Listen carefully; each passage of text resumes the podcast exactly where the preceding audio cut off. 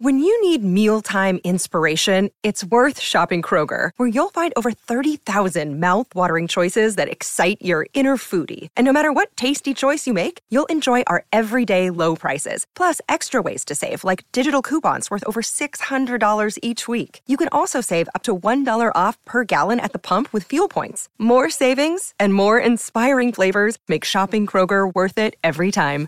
Kroger, fresh for everyone. Fuel restrictions apply. This is Terrio Media. Did you know that up to 50% of your lifetime income will be wiped out by taxes? What if you could stop this madness? Isn't it about time you play on a level playing field with the wealthiest 1%? Now you can. Tim Barry, attorney at law, shares here each and every week current tactics and strategies that anyone can implement to hack the tax code, protect your assets, and keep what's rightfully yours. It's time for Tax Hacker Tuesday. Hello and welcome to the Epic Real Estate Investing Show. It is Tax Hacker Tuesday with my attorney and friend, Mr. Tim Berry. On Mondays here at Epic, we show you new and creative ways as well as time honored ways of making money using real estate. On Tuesdays, we show you how to keep it. And just on behalf of Tim and myself, I want to thank you for sharing this show and sharing this this specific episode each week with your friends and your family and your associates. It's turned out to be one of the more popular days of the week. If it's not the most popular days of the week and that just wouldn't be the case if it wasn't for you. So thank you on behalf of tim and myself. And if you have a question for tim that you'd like to have him answer here on the show go to taxhacker.com forward slash questions and you can post it there. All righty, tim good to see you again. Good seeing you too matt.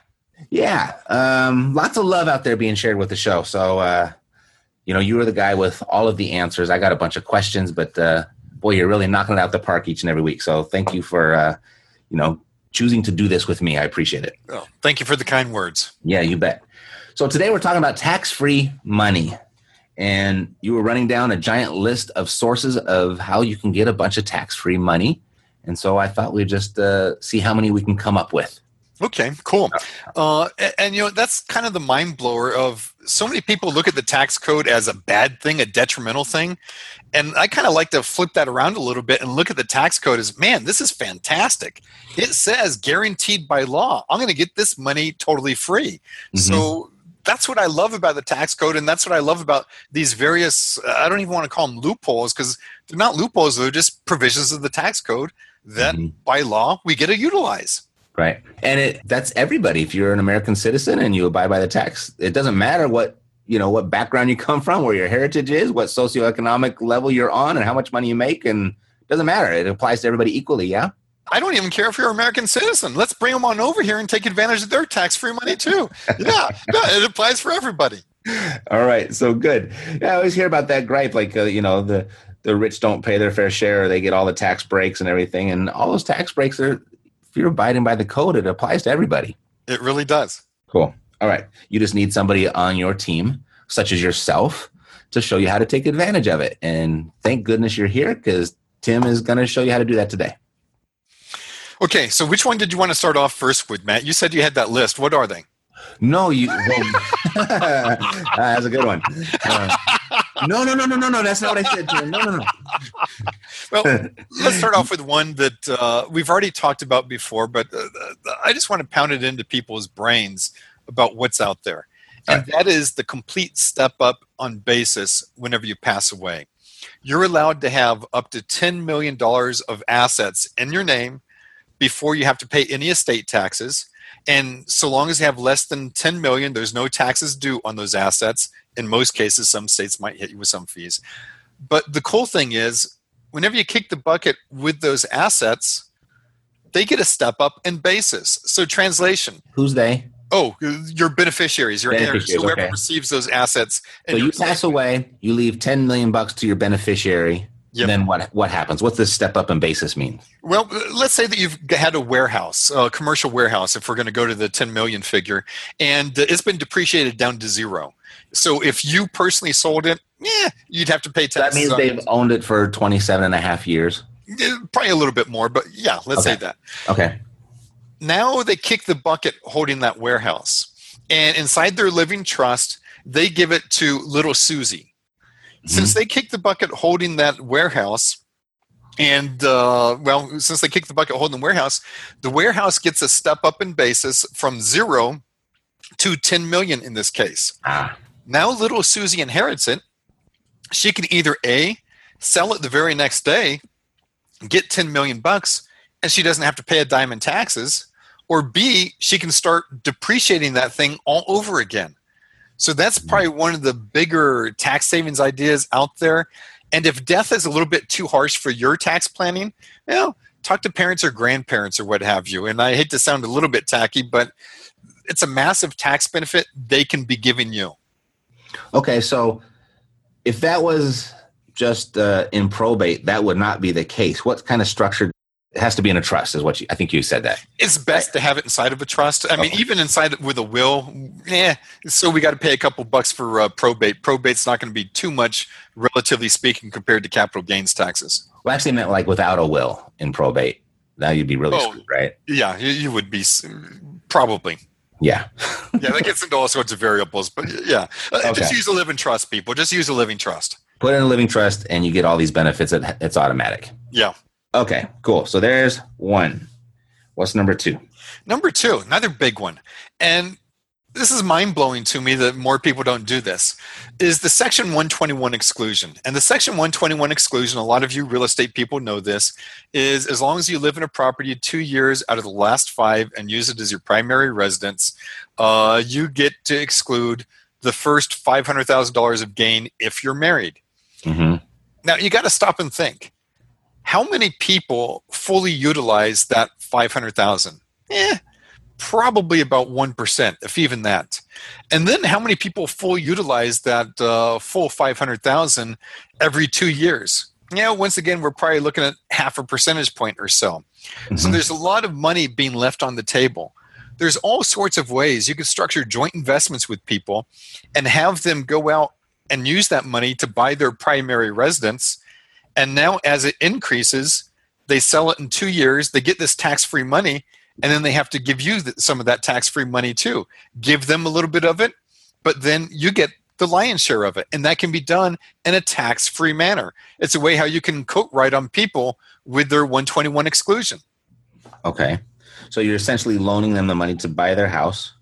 They go out and buy a house. Okay. And by the way, if you do things right, let's say it's Johnny and Susie, they're just starting off in the world and they can only afford a $100,000 house, a $200,000 house, whatever. Okay, cool. Uh, chances are a $200,000 house isn't going to appreciate 500,000 in the next uh, few years. Right. So it might make sense for you to help Johnny and Susie move into a more expensive house, a five, six, seven hundred thousand dollar house that is projected to appreciate by five hundred thousand in the next two years. Now, little Johnny, little Susie, they're getting the benefit of a better school district for their kids, a better lifestyle, more safety, and all that other stuff. So maybe you really don't have to give them much, if anything, whenever you sell the house, and you get the full benefit. So that's another neat thing that's just a lot of money sitting out there and no one fully utilizes. Got it. Okay. So leveraging other people's uh, Section 121 exclusion. Yeah. Other one, and this is more of a tax credit. And let's go back to little Johnny and little Susie again. Little known feature of the tax code is if you make contributions to your retirement plan and you earn below, I don't even know what the cutoff is, 50, 60,000 bucks or so, Mm-hmm. the IRS will give you tax credits. They will actually give you money to make contributions to your retirement plan. So now, if you can loan money to little Johnny, little Susie, and so they can make the contribution to their retirement plan, the IRS is going to give them free money, and you can structure the deal so you participate in that free money. And this one's not nearly as big as the five hundred thousand or so. It's going to be a mm-hmm. few thousand dollars at a time. But mm-hmm. if you've only got 10,000, 5,000, you want to make an investment and start and get money tax free, this could be a really simple one that you could start off with. And by the way, ancillary side benefit for little Johnny, little Susie, as they make contributions to the retirement plan, their employer is typically forced to match their contributions. And this is one of those things that always blows my mind. You know, you work for a big corporation, they match your contributions, and yet you don't contribute. You're giving away free money. And I don't understand that. So now, if you can help little Johnny, little Susie structure investment, A, you participate in the tax credits from the IRS, and little Johnny, little Susie, they get their free money from the employer. Mm-hmm. Got it. Question on, on this one. And number two, will this work if little Susie is your daughter? Would this work if little Susie is your daughter? Absolutely.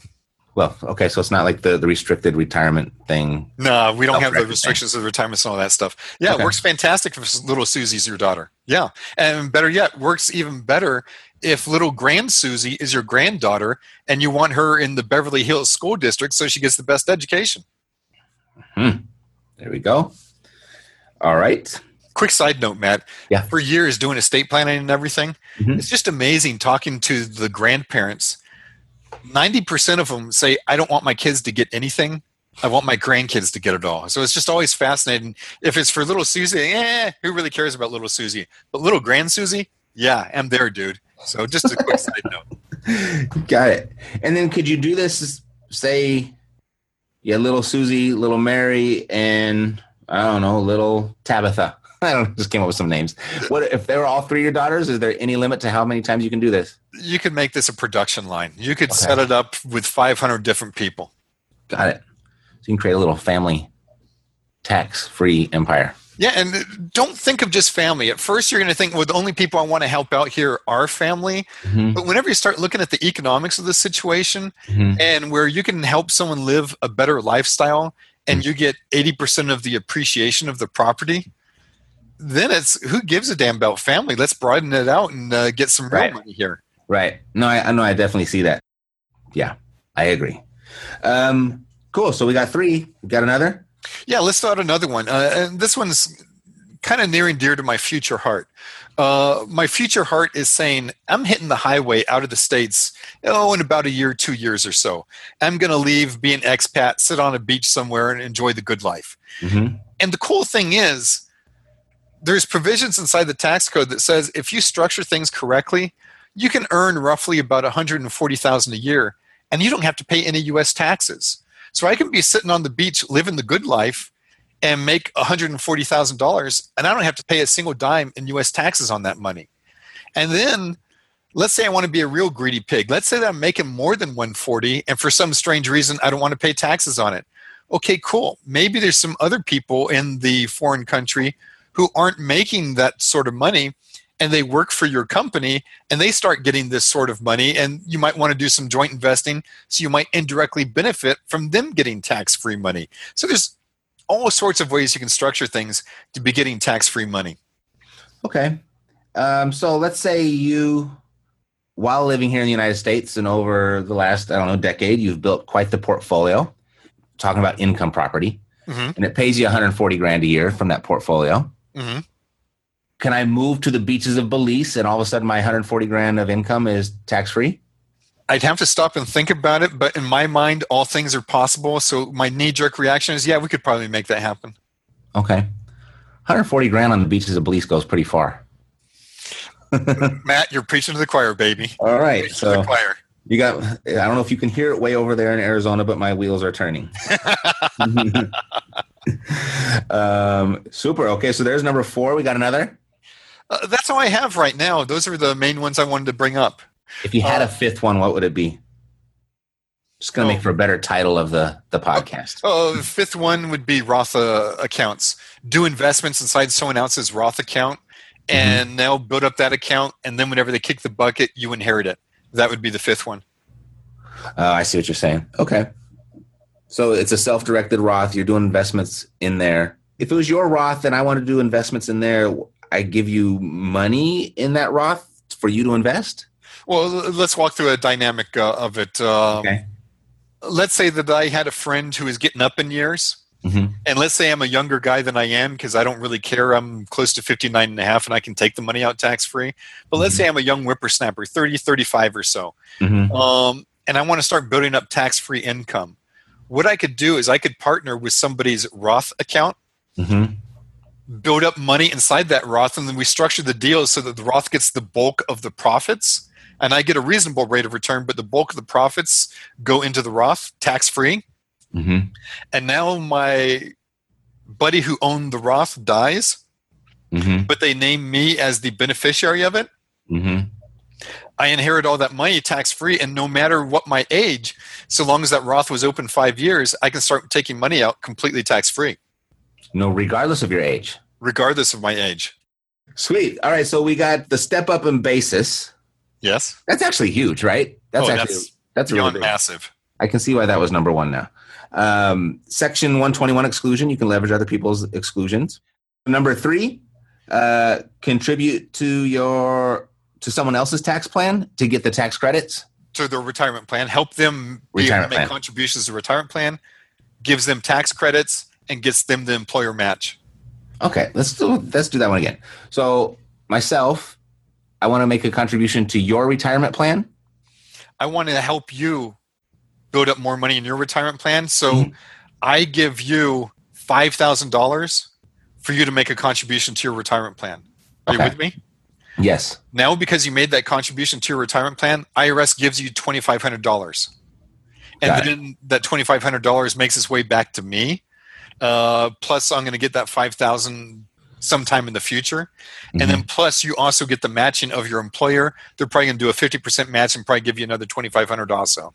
Got it. Got it. All right. So for me to give you that money and for those tax credits to come back to me, is that just they write me a check from that credit, or can it actually be transferred so it comes it's applied to my tax returns?